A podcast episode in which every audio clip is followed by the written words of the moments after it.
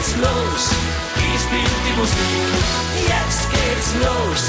Wir sind nicht mehr abzuschalten. Jetzt geht's los. Ich spiel die Musik.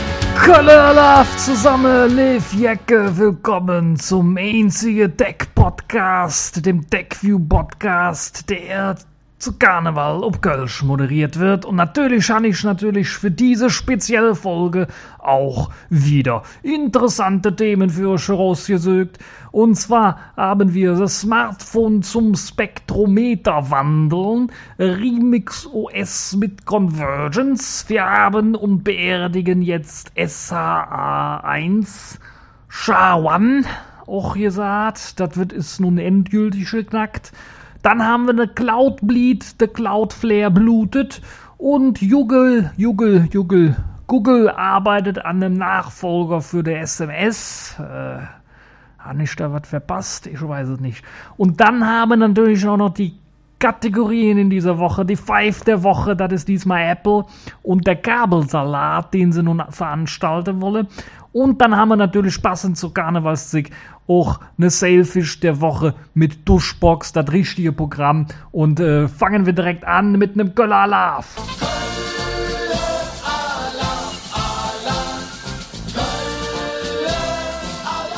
Super. Fangen wir direkt an mit äh, dem Smartphone, das zum Spektrometer werden kann. Mit einem Spektrometer, was macht man da eigentlich? Damit kann man elektromagnetische, das elektromagnetische Spektrum von Objekten erfassen.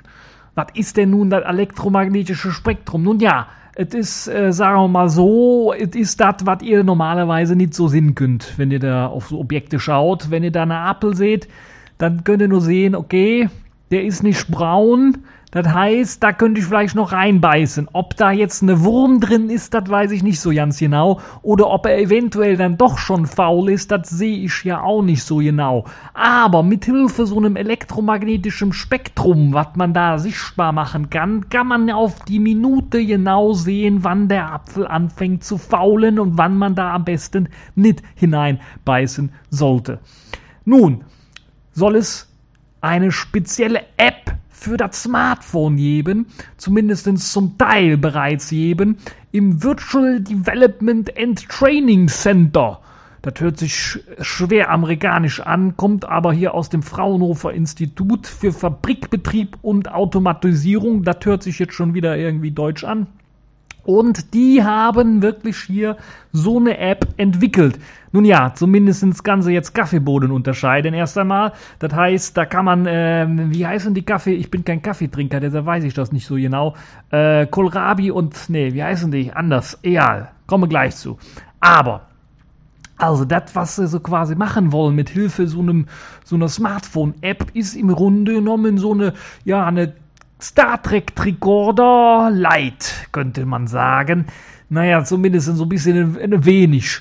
Das Programm nennt sich Hawkspecs. Das muss natürlich wieder irgendwie Englisch klingen. Ob das wirklich Englisch ist, weiß ich nicht. Aber Hawkspecs hört sich das auf jeden Fall, nennt sich das auf jeden Fall. Und ist eine äh, App, die eben äh, Hyperspektralaufnahmen analysieren vermag. Das heißt mit anderen Worten, da wird das Licht in verschiedenen Farben vom Display ausgestrahlt. Das heißt, ihr könnt das nicht mit unserer eurer normalen Kamera dann erfassen, sondern ihr müsst das mit der Frontkamera machen, denn das Display, das sendet dann die komischen Lichtwellen raus. Das heißt, da wird einfach komisch irgendwie Licht ausgestrahlt und das strahlt dann das Objekt an und das strahlt dann zurück. Die Kamera erfasst das und je nachdem, wie das Licht denn dort zurückkommt, ähm, wird dann ausgewählt, wird eine Hyperspektralaufnahme daraus gemacht und daran wird eben das Objekt spektral analysiert. Da wird so eine Art spektraler Fingerabdruck von dem Objekt erzeugt. Und mit Hilfe dessen kann man sich dann auf die chemische Zusammensetzung Rückschlüsse erhoffen die eben dieses Objekt hat. Und gezeigt wurde das eben anhand von Kaffeebohnen. Und dort konnte man zwei verschiedene Kaffeebohnensorten, Arabica und Robusta, herauserkennen. Zumindest das ist bisher gelungen. Geplant ist aber links natürlich viel damit zu machen.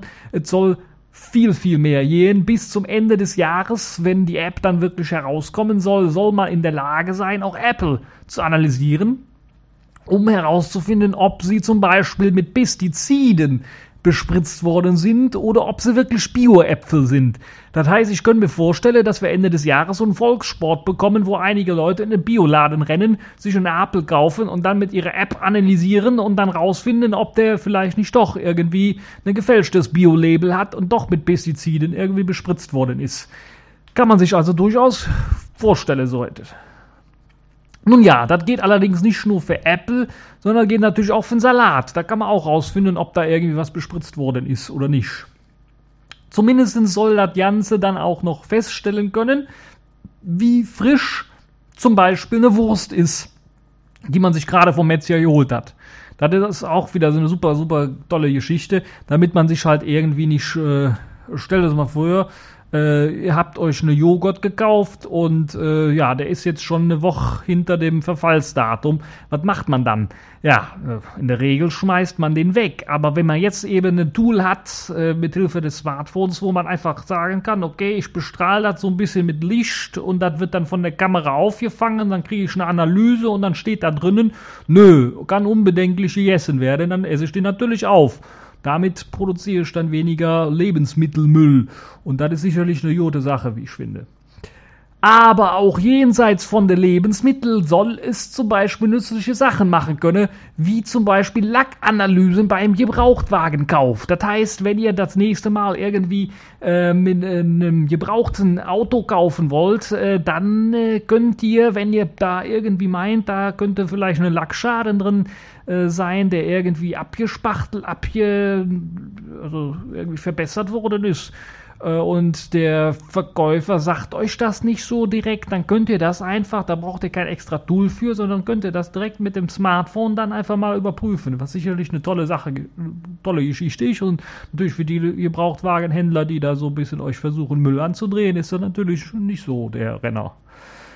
Ja, der Tolle an der App ist allerdings, glaube ich, statt, dass man wirklich keine neue Hardware braucht. Man muss nicht irgendwie was über den über den äh, bei iPhone-Usern fehlenden Klinkenstecker anstecken, um irgendwie was äh, ja, in, in, an, an zusätzliche Hardware da zu haben, um irgendwie eine Spektralanalyse zu machen, zumindest so einen, einen spektralen Fingerabdruck machen zu können, sondern das kann man mit eben normalem Smartphone machen. Man braucht nur eine Frontkamera und halt eben ein, ach, ja, ein gutes Display. Natürlich sollte die Frontkamera nicht allzu schlecht sein. Das heißt, ich kann mir vorstellen, dass man da schon so mindestens zwei Megapixel mit braucht, damit eben die Auflösung gut genug ist. Und natürlich darf man das nicht verdecken. Das ist natürlich auch klar, weil man muss ja natürlich irgendwie, muss das ja wieder zurückkommen. Heißt, man braucht natürlich gute Hardware, ansonsten funktioniert das Ganze natürlich nicht. Einfach und genial, wie ich finde, eine richtig geniale Idee die sich äh, durch die Einfachheit sicherlich dann auch durchsetzen könnte, wenn man mal wieder schauen möchte, ob eben zum Beispiel der Joghurt, der dann nach einer Woche schon abgelaufen ist, ob er dann noch frisch ist oder nicht. Also auf jeden Fall zwei Daumen nach oben für diese genial, geniale Idee. Und ja, ähm, da machen wir direkt mal weiter mit einer weiteren genialen Idee. Zumindest ist es eine geniale Idee, die nicht das erste Mal auftritt, sagen wir mal besser so. Remix OS will jetzt auch Convergence machen, wie einen Ubuntu Touch OS oder eben auch Microsofts Continuum oder auch das Maru OS versucht nun auch Remix OS. Äh, Remix OS ist dieses Android für den Desktop-Computer. Also die versuchen da so ein Android auf einen normalen PC zu bringen. Von den Chinesen kommt das Ganze. Die haben da ja schon auch äh, Jeet heißt glaube ich die oder Jite oder irgendwie so heißt deren, deren Firma, die das Ganze macht. Und die haben ja bereits schon letztes Jahr äh, so eine Version veröffentlicht und da gibt es halt immer neue Versionen davon. Die verkaufen sogar PCs, in China zumindest mit eben ihrem Remix OS. Und nun arbeiten sie ja auch eben an eben so einem Convergence-Ansatz. Also sie versuchen im Grunde genommen nicht nur den PC zu erobern mit ihrem Remix OS, sondern auch das Android-Smartphone. Das heißt mit anderen Worten, sie haben eben auch eine Remix OS für Smartphone gebastelt und die können dann automatisch, sobald man dieses Smartphone irgendwie an einen größeren Monitor mit Tastatur und Maus anschließt, können sie automatisch in den Desktop-Modus wechseln. Das heißt allerdings nicht wie bei Maru OS, dass dann irgendwie das Display schwarz wird, nicht mehr gebraucht werden kann, sondern das ist eher wie bei Ubuntu, dass man da eben auf dem Display immer noch Programme starten kann und vielleicht sogar mobile Anwendungen starten kann oder zum Beispiel eine Touchpad simulieren kann was sicherlich auch für den einen oder anderen, der vielleicht jetzt keine Maus zur Hand hat, sicherlich interessant sein könnte. Und das Ganze, das funktioniert sogar noch ein bisschen mehr, ein bisschen jeden Schritt weiter, denn ihr könnt damit auch irgendwie ein TV-Gerät anschließen und euch eine Fernbedienung per Bluetooth oder sowas besorgen. Und dann habt ihr euch einen eigenen kleinen Media Center zusammengebastelt, was sicherlich auch eine super geniale Idee ist. Jeeded, also die Macher von Remix OS, nennen diese Funktionalität Singularity, weil natürlich Convergence, das hat Ubuntu schon als Begriff, Continuum hat Microsoft schon als Begriff, Maru OS hat sich glaube ich nichts ausgedacht. Das ist vielleicht so eine tolle Sache. Und äh, ich glaube, Apple hat sich da auch irgendwann, die werden sich da auch irgendwie was ausdenken und das auch irgendwie anders benennen. Auf jeden Fall haben jetzt äh, die, die Remix-OS-Macher jetzt sich gedacht, das müssen wir auch äh, benennen irgendwie und nennen das Ganze Singularity. Nun, welche Android-Version kommt denn da jetzt eigentlich vor? Was, ist, was läuft denn da eigentlich drunter? Ich persönlich vermute, das wird wahrscheinlich ein Android 6 noch sein. Ähm, aber so ganz genau weiß ich es nicht, ist auch nicht bekannt gegeben worden, was sie da tatsächlich einsetzen werden. Aber im Sommer diesen Jahres soll es dann schon eine erste Testversion geben, die dann irgendwie ausprobiert werden kann. Und dann wissen wir ja genaueres. Dann können wir ja sehen, was das für eine Android-Version ist und äh, was sie dann da auch wirklich äh, verwenden. Äh, damit das Ganze überhaupt funktionieren kann, da braucht man leider natürlich extra Hardware. Man müsste sich zunächst einmal eine Custom-ROM auf sein Smartphone packen, weil eben Remux OS Smartphones noch nicht verkauft werden. Und vermutlich werden damit auch nicht alle Smartphones unterstützen, weil man muss äh, unterstützt, weil man muss ja irgendwie einen Monitor dran anschließen. Das kann man zwar bei den meisten Smartphones mittlerweile kabellos, allerdings ist das dann so ein bisschen hakelig und äh, es ist nicht gerade so schnell und gerade äh, ihr wisst es vielleicht, wenn ihr auf einer Bluetooth-Tastatur auf einem Smartphone oder einem Tablet schon rumgetippt habt, dass das nicht so perfekt läuft. Das hat immer diese kabellosen Verbindungen haben immer so ihre Verzögerungen und ihre Problemchen. Das könnte bei Videos oder Spielen dann doch schon zu Rucklern führen. Deshalb würde ich mal sehr schwer behaupten, man braucht da schon ein leistungsfähiges Smartphone, das auch die Möglichkeit hat, per Kabel, per USB-C oder so oder USB-OTG mit HDMI-Ausgang oder so dann äh, den, den, den Monitor anzuschließen und auch Tastatur und Maus anzuschließen, damit man das irgendwie ordentlich als Desktop-PC dann auch nutzen kann. Ähm, das ist das eine. Dann gibt es natürlich wie bei Maru OS die Einschränkung, eventuell bei Maru OS ist ja nur Nexus 5, was unterstützt wird. Könnte durchaus sein, dass das hier dann irgendwie auch so erst einmal so ist, dass dann nur eine kleine Anzahl an Smartphones dann unterstützt werden wird.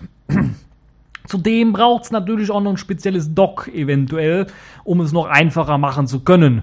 Also da bin ich mir relativ sicher, Gide wird da auch ein Dock verkaufen für Remux OS, damit halt eben äh, sie auch da ein bisschen was verdienen können dran. Dann kann man das Smartphone einfach reinstecken und dann wird automatisch äh, werden dann Tastatur und Maus, äh, die an dem Dock angeschlossen sind, genauso wie eben der Monitor dann erkannt und umgeschaltet. Äh, Ubuntu hat ja auch einmal sowas vorgestellt. Äh, ist zwar nicht so richtig wirklich was draus geworden, aber ist zumindest jetzt äh, eben ne, die gleiche Idee eben von einer anderen Firma. Und dann müssen wir mal schauen, wie sich das Ganze dann durchsetzen wird. Könnte mir durchaus vorstellen, dass das äh, eventuell sehr interessant sein könnte für einige Nutzer, die dann doch eher ja, so einfache Aufgaben am PC erledigen wollen, wie mal ein Textdokument verarbeiten oder so etwas ähm, und äh, ja, da könnte ich mir durchaus vorstellen, dass das so etwas dann wirklich äh, als, als Ablöse für so eine äh, Chromebook-ähnliches äh, Notebook oder so jetzt dann äh, sicherlich durchaus zu gebrauchen sein könnte. So, machen wir mal eine kleine Dusch. Und ich gönne mir einen Schluck. Und dann machen wir weiter mit dem Toten in dieser Woche könnte man fast schon so sagen. Zumindest wird er so ein bisschen zu Rabe getragen. SHA-1, äh, SHA-1. Also der Hash-Algorithmus SHA-1 ist nun endgültig zerschmettert, wie es äh, Heise genannt hat, äh, die CVI Amsterdam. Das hört sich an wie CSI, aber es ist CVI Amsterdam und Google.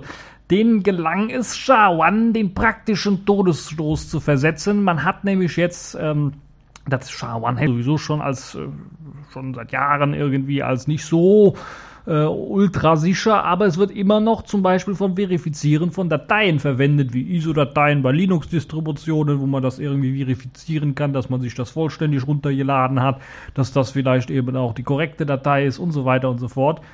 Aber genauso wird es halt zum Beispiel bei Git verwendet, um halt eben verschiedene Versionsstände irgendwie äh, abzugleichen und zu speichern und äh, Zertifikate und so weiter verwenden das natürlich auch. Klar, bei den meisten Linux-Distros, wenn es da um ISO-Dateien gibt, wird so ja immer noch das noch ältere und noch kaputtere und äh, noch ähm, unsichere MD5 verwendet, ist immer noch weit verbreitet, obwohl halt eben seit Jahren klar ist, dass das mit Kollisionen auch zu kämpfen hat und dass man da sehr leicht Kollisionen erzeugen kann. Kollisionen, was sind denn jetzt Kollisionen, fragt euch. Äh, nicht zwei Autos, die miteinander zusammenstoßen, sondern in dem Fall haben wir natürlich Hashwerte. Das heißt, äh, keine Hashwerte, sondern Hashwerte. Das heißt, da werden irgendwie für eine Datei, wird da äh, die Datei analysiert und für die Datei wird eine Schlüssel erzeugt. Und dieser Schlüssel ist einmalig oder sollte zumindest einmalig sein und sollte die Datei identifizieren können. Das heißt mit anderen Worten, wenn ich dann später einmal die Datei irgendwo hochlade, und jemand will sich die runterladen und sie ist was größer zum Beispiel oder äh, jemand möchte einfach mal sicherstellen, dass die Datei auch wirklich von mir ist, dann kann er eben sehen, die Datei, weil ich den Hashwert oben abgelegt habe in einer sicheren Umgebung, hat diesen und diesen Hashwert. Wenn ich mir die Datei jetzt runterlade, dann müsste sie den gleichen Hashwert haben, wenn sie nicht bearbeitet worden ist. Und so kann ich die Hash-Werte miteinander vergleichen. Das macht natürlich ultra viel Sinn. Das funktioniert allerdings nur so gut, weil halt eben ein Hashwert einer Datei zugeordnet werden kann. Wenn ich allerdings einen Hashwert habe, der mehreren Dateien zugeordnet werden kann, dann nennt man das Kollision, weil dann halt eben ein Hashwert zwei Dateien zugeordnet werden kann, was schon nicht so richtig funktioniert. Und das haben sie in diesem Fall auch gemacht. Sie haben eine Kollision erzeugt, in diesem Fall mit zwei unterschiedlichen PDF-Dateien, die den gleichen Hashwert hatten. Und das ist natürlich eben das Problem. Anders als bei MD5 dass eben die Verifikation für sensible Dateien wie Kryptoschlüssel, wie Signaturen, Backups oder E-Mails, da wurde schon lange ausgemustert, das ist schon lange weggeworfen worden, das nutzt keiner wirklich mehr für so sicherheitsrelevante Dinge. Wurde man halt eben, hat man auch lange Zeit und teilweise setzt man immer eben noch auf SHA-1. Das wird halt eben immer noch teilweise eingesetzt bei diesen Verfahren. Und seit 2005 eigentlich, also schon mehr als zehn Jahre her, wurde SHA-1 eben eigentlich, gilt das schon eigentlich nicht mehr als so sicher, weil man das sehr leicht knacken kann. Zumindest haben damals die Chinesen gezeigt, dass man anstatt 2 hoch 80 Operationen, die man normalerweise benötigt, um halt eine Kollision zu erzeugen, sie es geschafft haben, in 2 hoch 69 Operationen eben eine Kollision zu erzeugen. Und das ist schon mal, äh, das ist schon, das dauert schon lang. Das müsst ihr euch natürlich vorstellen. 2 hoch 69 ist eine ellenlange Zahl. Trotzdem ist es halt so, dass das schon mehr als 10 Jahre her ist. Und das bedeutet mit anderen Worten, weil halt eben äh, man da damals noch von praktischen Kollisionen ein bisschen was äh, weit entfernt war, dass jetzt nun nach mehr als zehn Jahren, wo wir eben ausgeklügeltere Angriffsmöglichkeiten entwickelt haben und natürlich auch schnellere CPUs äh, bekommen haben, dies nun durchaus möglich ist und das hat dieses Beispiel mit den PDF-Dateien äh, eindrucksvoll gezeigt. Natürlich sind PDF-Dateien auch spezielle Dateien, da kann man auch einfach mal mitten in der PDF einfach mal ein JPEG mit einbinden und das fällt nicht weiter auf, wenn man die PDF öffnet. Also das ist so vielleicht noch äh, eine kleine Rettungsanker für Git beispielsweise, dass das ja auch irgendwie zur Verifikation benutzt. Da gibt es übrigens auch eine super Artikel zu äh, oder eine super Konversation von Linus Torvalds, der ja Git mitentwickelt hat und äh, eben der Frage, was denn nun passieren soll mit äh, Git und dem SHA-1-Hack und der SHA-1 jetzt unsicher sein soll was dann da mit Git passieren soll. Antwort ganz kurz von Linus Torvalds, mir so kennt, ja, das müssen wir irgendwann mal ersetzen, aber momentan sehe ich das Problem noch nicht so, dass das äh, irgendwie, dass wir jetzt hier in Panik geraten sollten. So, SHA-1 sollte also, wenn möglichst, endgültig ausgemustert werden. Gerade bei so sicherheitsrelevanten Dingen. Bei Git ist das wohl eher nicht so der Fall. Aber bei sicherheitsrelevanten Dingen sollte das so schnell wie möglich ausgemustert werden. Und stattdessen sollte man SHA-256 oder SHA-512 benutzen. Das sind beides SHA-2-Varianten oder SHA-2-Varianten. Und äh, die gelten immer noch als sicher. Äh, da wird schon auch wieder ein paar Jährchen dauern, bis die dann eventuell geknackt werden können und wir einen Nachfolger dafür suchen müssen. So, apropos Sicherheit, bleiben wir mal bei dem Thema Sicherheit. Dort gab es nun eine Sicherheitslücke, die man ja als Cloud Bleed dann bezeichnen könnte. Moment, Moment, Moment. Ja, das erinnert euch eventuell an Heartbleed. Bleed, bluten. In dem Fall blutet die Cloudflare. Was ist denn nun die Cloudflare? Na, sollte einigen sicherlich bekannt sein, besonders wenn man mal eine berühmtere Seite irgendwie plötzlich offline ist und man dann oben einen Banner angezeigt bekommt äh, von Cloudflare, wo dann drin steht, dass die Website gerade offen ist, äh, zu ist, äh, offline ist und man habe allerdings eine alte Kopie aus dem Cache irgendwie laden, damit eben nicht irgendwie eine 404-Seite nur angezeigt wird. Nun, Cloudflare ist eben so eine Art CDN-Anbieter, eine Content Delivery Network. Also die bieten eben Dateien an oder Webseiten an in dem Fall und leiten das alles so gut, dass dann alle auf der ganzen Welt immer eine schnelle Internetverbindung auf die Webseite haben. So ungefähr könnte man das auch sagen. Und natürlich auch so, dass eben nicht ein Webserver überbelastet ist und solche Geschichten. Halt. Deshalb kommt das vor allen Dingen bei zahlreichen Plattformen zum Einsatz, die eben mit vielen Zugriffszahlen zu rechnen haben und eben aus unterschiedlichen Ländern auch. Uber beispielsweise, Stack Overflow oder eben auch Datingportale setzen das sehr gerne ein. Nun gab es, äh, deshalb reden wir vom Bleed, eine Lücke, Bleed, kennen wir ja von Heartbleed, da ist in den Speicher übergelaufen, da konnte man eben auf Speicherbereiche zugreifen, wo man normalerweise nicht zugreifen sollte. Das ist in diesem Fall auch passiert. Es wurde eine Buffer Overflow, Buffer Overflow Lücke gefunden, in deren Parser, sie haben natürlich auch eine Parser für HTML und alle möglichen Kram, aber auch eine Parser, der eben parst der leitet einfach weiter, der guckt sich und parst das weiter. Nun, der führt dazu, dass möglicherweise auch private Daten, zum Beispiel von Dating-Webseiten, Dating-Portalen, Kundendaten von Uber und so weiter geleakt worden sind, weil sie halt eben irgendwie einsehbar waren. Grund für das Problem ist ein neuer Parser. Ja, natürlich, das muss wieder der Parser sein. Haben Sie mal gewusst. Grund für das Problem ist der neue Parser, der aus Kompatibilitätsgründen natürlich auch für den alten Parser das Ganze irgendwie zurechtbiegt. Das Problem ist, im alten Parser gibt es eben diese Overflow-Lücke. Die war mit dem alten Parser, als man den mit dem alten Code noch benutzt hat, kein Problem. Das Problem wird jetzt dadurch ausgelöst, dass der neue Parser versucht, für den alten Parser aus Kompatibilitätsgründen was zu parsen. Zu viel Parserei. Nun ja, das hat eben das Problem ausgelöst und das sorgt halt eben, dass dieser Bug getriggert wird. Der alte Parser ist in der Programmiersprache geschrieben, die von Riegel 1 wohl stammen könnte, von einem anderen Planeten, weil er nennt sich Ragel. Habe ich noch nie gehört, will ich auch am besten nichts zu tun haben mit. Ich weiß nur, dass diese in Ragel geschriebene Code irgendwann mal dann in C umgesetzt wird. Und wenn ihr C hört, dann wisst ihr ganz genau, da sind Buffer Overflow Fehler natürlich an der Tagesordnung. Da kann man sich sehr, sehr leicht verrennen und eben solche Fehler äh, produzieren. Und das macht eben dieser Parser dann eben auch.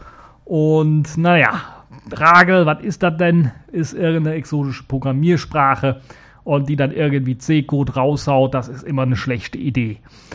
Sprich, wenn man eben einen alten Parser eingesetzt hat und den nur eingesetzt hat, gibt es keine Probleme. Allerdings ist Cloudflare jetzt auf einen neuen umgestiegen, seitdem gibt es die Probleme. Das heißt, wenn ihr da irgendwie die Angst habt, dass Kundendaten von vor zehn Jahren euch irgendwie flück gegangen sind, wahrscheinlich ist es nicht so. Es sei denn, die Kunden sind immer noch Kunden bei euch und gehen dann regelmäßig auf eure Seite. Nun ja, so sieht es jetzt aus. Äh, nun hat man sich entschlossen, auf einen weniger exotischen Parser zu gehen und der löst halt das Problem äh, eventuell, wenn man den alten Parser abschaltet. Wenn der alte Parser irgendwie nicht abgeschaltet wird, sondern der neue irgendwie für den alten Kompatibilität, ihr wisst schon. Nun ja, das Problem, dass eben diese sensiblen Daten nun geleakt sind, ist ziemlich groß, weil das Problem natürlich daraus auch schon besteht, dass man nicht ganz genau weiß, seit wann besteht denn das Problemchen überhaupt. Und natürlich, dass schon Webarchive eventuell die ganzen Seiten mit den geleakten Code archiviert haben und dass dann Leute dort einfach mal nach Code suchen können. Und natürlich auch Suchmaschinen, die ja auch ihren eigenen Cache haben für die verschiedenen Webseiten, dann natürlich auch schon bereits solche Daten in ihrem Cache haben. Google, deshalb hat eben der eine, der da bei Google arbeitet, das Problem auch entdeckt. Der hat eben bereits bei Google zumindest dort diese gecachten Seiten mit den sensiblen Daten bereits aus dem Cache gelöscht, soweit bekannt. Und alle anderen Suchmaschinen müssen wir halt eben auf gut Glück äh, hoffen, dass das dann dort auch passiert, dass die Daten gelöscht werden. Das also das Cloud-Bleed-Problem. Und wo wir gerade bei Google sind, bleiben wir bei Google. Und ähm, da wollen wir uns mal genau anschauen und anhören, was Google denn als Nachfolger der SMS sich gedacht hat. Und wenn man da vom Nachfolger der SMS hört, da denkt man sich wahrscheinlich. Nee, seht, ich darf überhaupt keinen Alkohol trinken. Ich habe eine Organverschiebung. Ich sag, was ist denn eine Organverschiebung? Seht meine Leber ist im Arsch. So sieht es aus. Ja, werden sich natürlich jetzt einige fragen, Nachfolger der SMS, äh, den gibt es da schon längst, der nennt sich irgendwie Messenger und da gibt es diverse Messenger, die man da benutzen kann. Hm, ich will jetzt nicht alle nennen, um Schleichwerbung zu machen, aber ihr kennt es ja. Da gibt es also diverse Messenger. Google hat ja auch schon verzweifelt versucht, mehrere Anläufe gestartet, um irgendwie eine eigene Messenger zu etablieren. Diese waren allerdings allesamt nicht so erfolgreich. Auch die Carrier haben ja teilweise versucht, also Vodafone, E Plus und E Plus gibt es gar nicht mehr oder gibt es die noch, O2 und wie sie alle heißen. Wir haben versucht halt eben auch teilweise eigene Messenger zu starten, um irgendwie doch noch wieder Geld zu verdienen, so wie sie es damals gemacht haben, als eben alle Welt noch SMS verschickt hat. Oder sogar, Gott behüte, MMS verschickt haben. Und nun sieht es so aus, dass sich Google, die gescheitert sind, wo da schon schief gelaufen ist, zusammengetan haben mit den anderen, die gescheitert sind, wo viel schief gelaufen ist, nämlich eben mit den Carriern zusammengetan haben und zumindestens nun an einem Standard gearbeitet haben, beziehungsweise einen Standard aufgekauft haben, so wie ich es verstanden habe. Der nennt sich Rich Communication Services. Und äh, den hat Google halt eben übernommen mit der Firma Jeep. Äh, nicht Jeep von Auto, sondern Jeep mit J, I, B und E im Namen. Könnte auch Jeep nennen. Jibe im Jahr 2015. Nun ja, sie haben die Firma übernommen und haben damit eben auch diesen Rich Communication Services Standard oder das Protokoll, sagen wir mal besser, übernommen. Das wurde dann irgendwann mal zum Standard und man arbeitet jetzt zusammen mit den Carriern, um halt eben diesen Standard zu etablieren. Und Google hat direkt angekündigt, okay, unsere Messages-App auf Android, die nennen wir jetzt Android Messages, ne, Android Message. Also eine neue Standard-Messaging-App direkt auf dem Android-Betriebssystem. Das soll dann alles miteinander vereinheitlichen. In der SMS, also Funktion wird es wahrscheinlich weiterhin noch geben, aber soll SMS eben mit eben dem neuen ähm, RCS vereinigen. Die Carrier sollen diesen Standard dann zusammen eben mit Google unterstützen.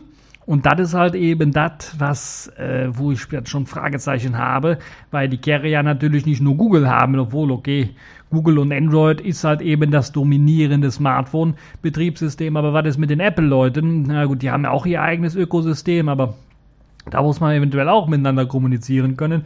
Da wäre es natürlich schön, wenn Apple dann auch irgendwie was übernehmen würde. Und dafür gibt es noch keine Planung. Auf dem Mobile World Kongress, der morgen offiziell beginnen soll, will man dann wohl mehr präsentieren unterm Stichwort irgendwie 2020. Da soll irgendwie das Ganze durchgesetzt werden, soll das Ganze wirklich zum Standard werden. Äh, ist noch ein bisschen jetzt hin, aber wir hoffen natürlich, dass das eventuell dann doch irgendwie kommen wird.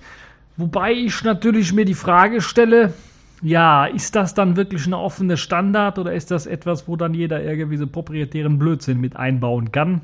Sprich mit anderen Worten, kann dieses RCS jedes Programm dann einfach machen oder ist das irgendwie vorbehalten auf Android Messages oder Android Message?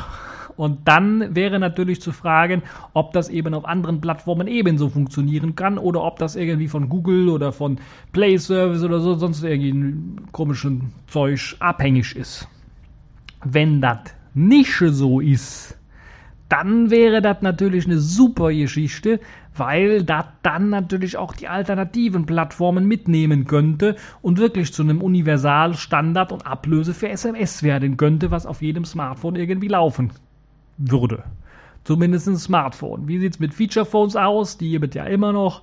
Und da gibt es ja sogar Nokia, die haben angekündigt, ihr 3310, glaube ich, war es 3310, eine Neuauflage rauszubringen zumindest HMD, diese chinesische Firma, die da sich irgendwie eingekauft hat, den Nokia-Namen gegriffen hat, die wollen Symbian 3 Plus äh, weiterhin oder was war es, Symbian Series 30 Plus oder irgendwie sowas. Also das alte Symbian-System wollen sie irgendwie wieder übernehmen und wollen das in dem 3310 Farbdisplay. Äh, mehr werdet ihr sicherlich auf dem Mobile World Congress dann sehen und zu hören haben, wenn es dann um Nokia geht. Und ja, äh, die werden so jetzt nicht unterstützen, da bin ich mir relativ sicher, sondern wird nur auf den Smartphones dann funktionieren. Wahrscheinlich dann eben mit den Smartphone-Features, das heißt, Rich Communication Services wird natürlich euch auch erlauben, Bilder und Dateien irgendwie rüber zu schicken, wahrscheinlich Bilder und Video nur zunächst einmal und keine ja, irgendwelche XYZ-Dateien. Es wird natürlich auch Bots und so jetzt geben, also da will man natürlich auch dran arbeiten. Wirtschaft und äh, Einkauf und so eine Geschichte, die sollen natürlich auch funktionieren. Das nennt sich dann Conversational Commerce. Das soll da auch irgendwie drin sein, wenn du den Pizzaboten nicht mehr anrufst oder auf eine Internetseite klickst, sondern mit einem Chatbot redest und dem verrätst, was für eine Pizza du haben willst. Dann bist du in einem Conversational Commerce Programm drinnen und sprichst dort mit dem Bot. Nun ja, das soll halt eben auch Verkaufsdienste fördern, mit Hilfe von Bots, Diensten in Chatprogrammen selbst. Und ja, das wird auf jeden Fall eine tolle Nummer. Äh, ist nichts Neues, kennen wir alles schon von alten, bestehenden Messengern. Ob die so schnell abgelöst werden können, das wage ich mal zu bezweifeln. Aber wenn es wirklich zum Standard wird, dieses Rich Communication Services, könnte das sicherlich eine tolle Geschichte werden. So, mal schauen, was draus wird. Und jetzt machen wir mal eine kleine Witz äh, zwischendurch und dann geht's los mit den Kategorien in dieser Woche. Nee, da treffen sich drei. Der eine, der war aus dem Ruhrgebiet, der andere, der war aus Düsseldorf. Der dritte, der war aus Köln. Kommt der Ober, sagt er zu dem ersten, na, was trinken Sie? Sagt er aus dem Ruhrgebiet, da bekomme ich einen Pilz, wow. Er aus Düsseldorf, da bekomme ich einen Alt, ne? Sagt der Kölner, da bekomme ich eine Cola. Sagt der Ober, warum trinken Sie denn kein Kölsch? Ne, er, wenn die anderen kein Bier trinken. So, und jetzt machen wir direkt weiter mit den Kategorien in dieser Woche. Und da haben wir natürlich wieder die Five der Woche. Und das ist dies einmal wieder Apple. Und die haben sich wohl gedacht,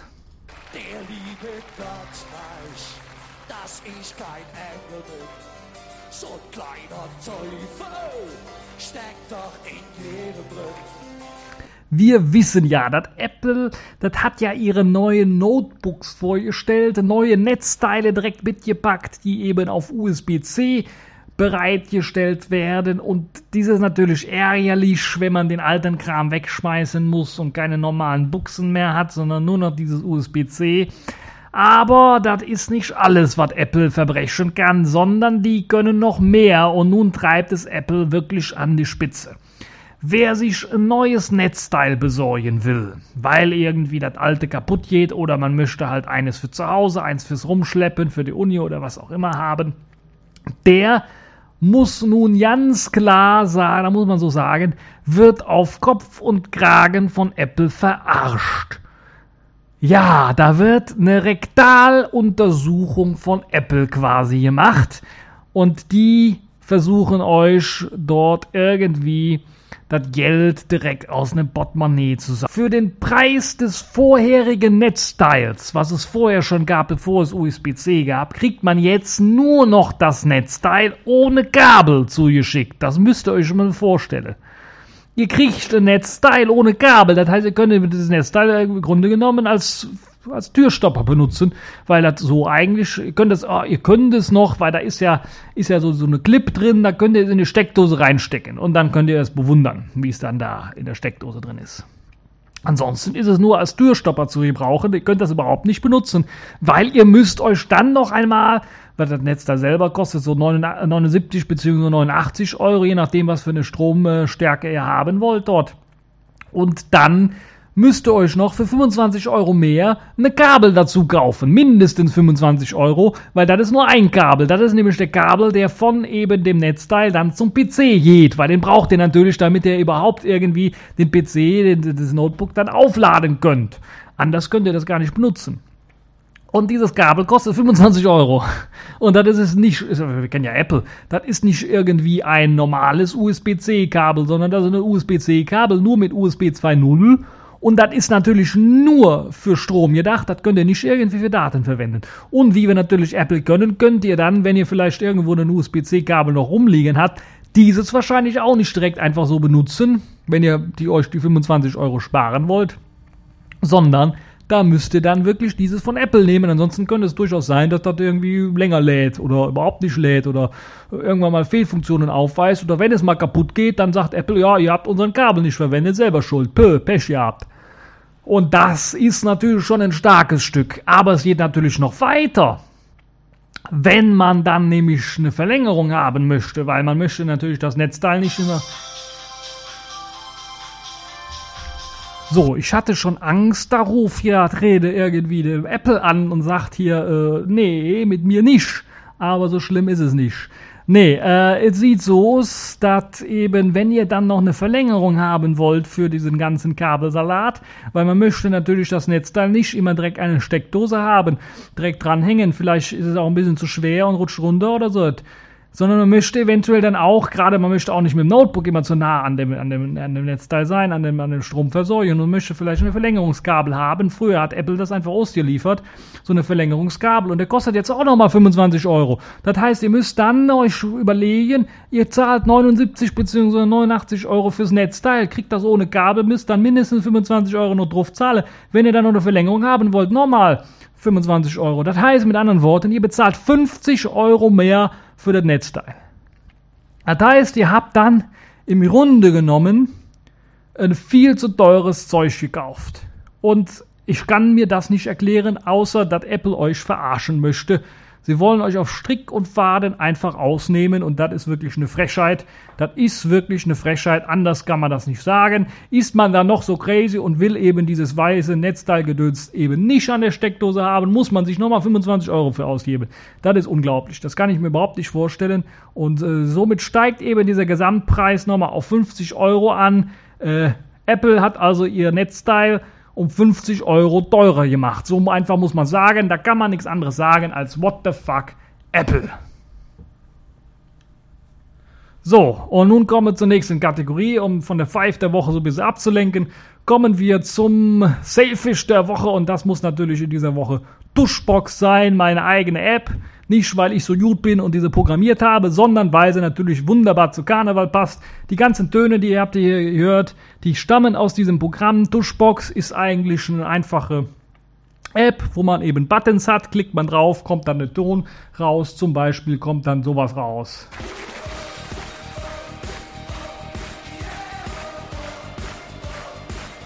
Und man kann das natürlich auch stoppen, wenn man nochmal drauf drückt und solche Geschichten halt machen. Ist also ein ganz normales Soundboard. Kommt allerdings, deshalb heißt es Duschbox, natürlich eben mit Karnevalstönen daher. Und das ist sicherlich eine tolle Sache, eine tolle Geschichte. Und äh, ja, das ist halt eben äh, die App, der Zeischwisch der Woche. Und ich glaube, Apple kommt jetzt eingeflogen. Ich höre hier schon den Hubschrauber, der ganz, ganz nah vorbeifliegt hier. Nun ja, äh, das war's dann auch schon für diese TechView Podcast Karnevals Sonderausgabe. Ich hoffe, es hat euch gefallen. Ich hoffe, ich habe euch nicht allzu sehr gequält, gerade die Leute, die kein Kölsch verstanden oder die, die da irgendwie Probleme mit haben. Äh, Untertitel gibt's leider nicht bei einem äh, Podcast, einem Audiocast, aber ich hoffe, ich hatte trotzdem Spaß daran und ich sag einfach nur mal bye bye.